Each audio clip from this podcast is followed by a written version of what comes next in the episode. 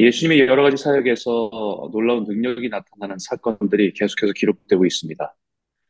우리 읽은 바와 같이 한 관리의 딸이 금방 죽은 사실을 들었음에도 불구하고 그 죽은 딸의 손을 잡고 일으켜 살려주신 일, 또 열두의 혈루증을 앓은 여인이 지나가는 예수님의 옷자락을 만지실 때 그녀를 돌아보시면서 그녀를 치료해 주시고 구원을 선포하신 일, 그리고 오늘 본문에 길을 가시던 예수님께서 다윗의 자손이 우리를 불쌍히 여기소서라고 외친 두 맹인을 치료하고 보게 하신 일 뿐만 아니라 귀신 들려 말 못하는 사람을 예수님께 데려왔을 때 귀신을 내어 쫓으시고 그 사람이 다시 말을 하게 되는 놀라운 사건의 연속이었습니다. 예수님이 이런 놀라운 행적을 한마디로 정리해서 삼십오 절에 예수께서 모든 도시와 마을을 두루 다니사 그들의 회당에서 가르치시며 천국 복음을 전파하시며 모든 병과 모든 약한 것을 고치시니라라고 말씀합니다.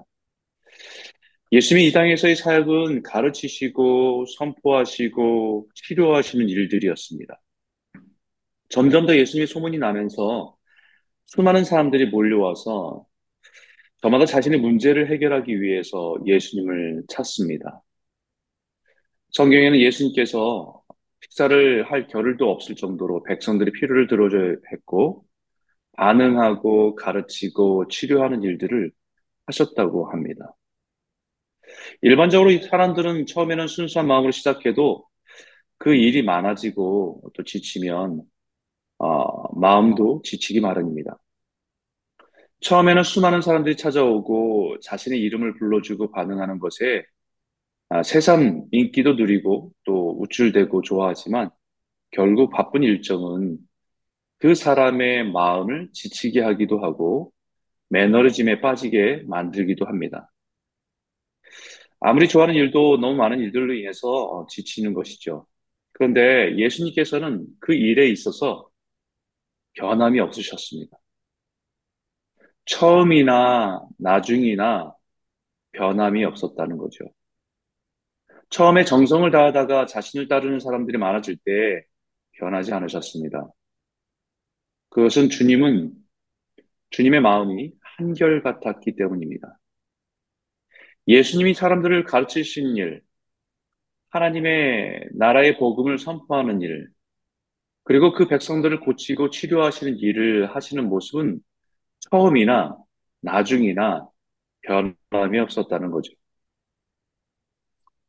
심지어는 식사를 할 겨를도 없이 바쁜 일정에도 그 마음을 잃어버리지 않았습니다. 그 이유는 바로 예수님의 모든 사역의 중심은 그의 백성을 긍휼히 여기시는 마음에서 시작한 것이기 때문입니다. 그 마음이 삼십육 절에 이렇게 표현됐습니다. 무리를 보시고 불쌍히 여기시니 이는 그들이 그들의 이는 그들이 목자 없는 양과 같이 고생하며 기진함이라. 그들을 바라보실 때 불쌍히 여겨지는 마음입니다. 그들을 돌보는 목자가 없어서 위험에 노출되어 있고 들짐승의 공격에 무방비 상태에서 공격당하고 찢겨지고 빼앗기는 무기력하고 연약한 존재에 대한 불쌍하게 여겨지는 긍휼한 마음, 그 마음이 예수님의 사역의 중심에 있기 때문입니다. 이 마음이 목자의 마음이고 아비의 마음입니다. 우리가 살아가면서 가치 있고 귀한 일을 시작하는 것도 어렵지만 그 일을 지속하는 것은 더더욱 어렵습니다. 잠시 동정심으로 누군가를 도울 수 있는 것은 누구나 다 가능합니다. 그러나 그 일을 꾸준히 지속할 수 있는 것은 하나님께서 주시는 긍휼의 마음이 없이는 불가능한 것입니다. 그래서 긍휼은 하나님께서 주시는 은사라고 말합니다. 로마서의 성도들에게 나눠주신 은사를 말할 때에 혹 위로하는 자면 위로하는 일로, 구제하는 자는 성실함으로, 다스리는 자는 부지런함으로, 긍휼을 베푸는 자는 즐거움으로 할 것이니라 라고 하시는 것입니다. 긍휼은 하나님의 마음입니다. 긍휼의 마음은 연약한 자를 바라보시는 하나님의 마음입니다. 아픈 자녀를 바라보는 부모의 마음이 긍휼입니다. 그래서 시편 백삼 편에 아버지가 자식을 긍휼히 여김 같이 여호와께서는 자기를 경외하는 자를 긍휼히 여기시나니 라고 말씀하시는 거죠. 우리가 하나님의 자녀가 되고 은혜 가운데 살아갈 수 있는 것은 바로 우리를 향한 하나님의 긍휼의 마음입니다.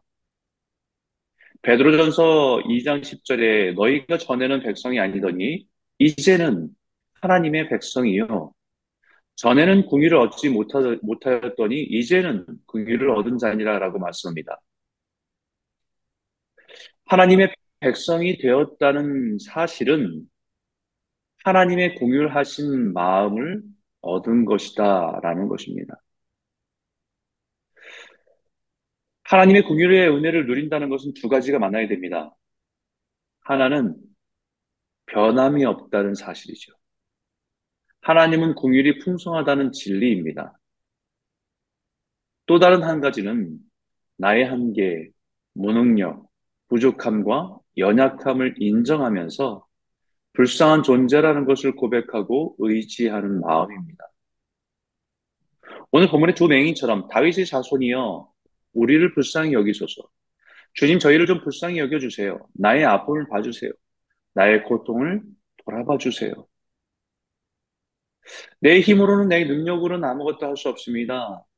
주님 나를 불쌍히 여기시고 도와주세요 라고 하는 고백입니다. 그것이 믿음입니다. 그 믿음이 나의 한계와 연약함을 고백할 때 긍휼이 풍성하신 하나님은 돌아봐 주신다는 믿음이 있기에 외칠 수 있는 것이죠. 바로 탕자의 비유에서 둘째 아들이 가졌던 아버지에 대한 믿음입니다. 자신의 한 행동을 정당할 수는 없습니다. 자신의 행동은 부모에게 죄악이었고 돌이킬 수 없을 정도의 심각한 죄라는 사실을 알 수 있습니다. 자신이 아버지라도 자기와 같은 자신을 용서하지 않을 것 같았습니다. 그러나 그가 한 가지 분명하게 믿었던 것은 그래도 우리 아버지는 나를 불쌍히 여겨주실 것이다 라는 믿음이 있었습니다. 적어도 아들이 아니더라도 집안의 일꾼 중에 한 사람으로 대해주실 것이라고 하는 믿음입니다.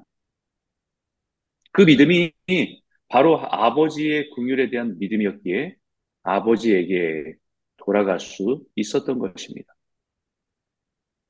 예수님은 바로 우리가 이 마음을 가지고 살아가기 원하십니다.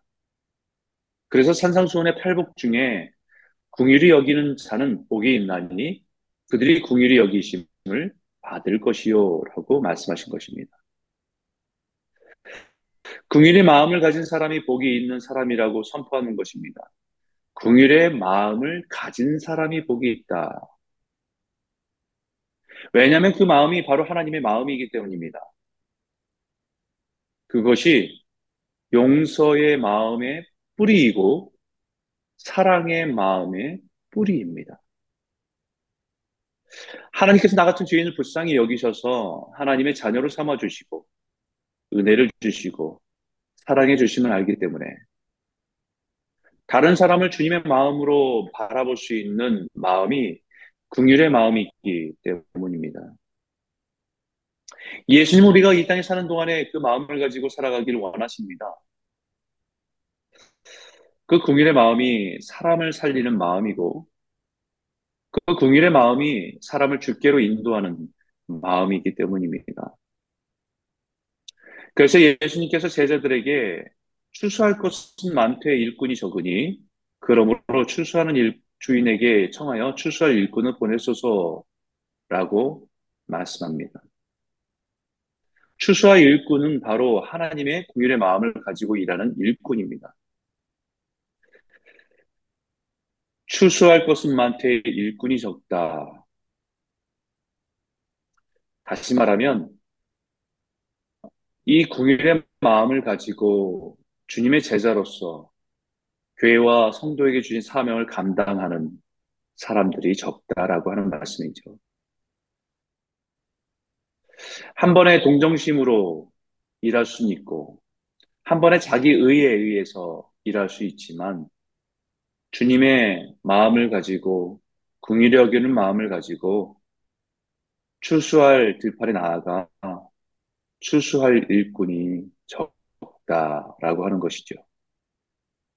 한 영혼을 바라보시는 하나님의 마음, 목자의 마음을 가지고 일하는 일꾼입니다. 출수할 일꾼을 보내달라고 하는 기도는 바로 우리에게 그 궁일의 마음을 부어주십시오라고 하는 기도입니다. 사랑하는 성도 여러분, 오늘 이 아침에 하나님의 궁일의 마음을 달라고 기도하시기 바랍니다. 주님께 소리쳐 부르셨던 두 소경처럼 주님 나를 불쌍히 여겨주십시오. 제 눈이 어두워서 진리를 보지 못합니다. 주님이 원하시는 것을 보지 못하는 어리석음을 불쌍히 여겨주십시오.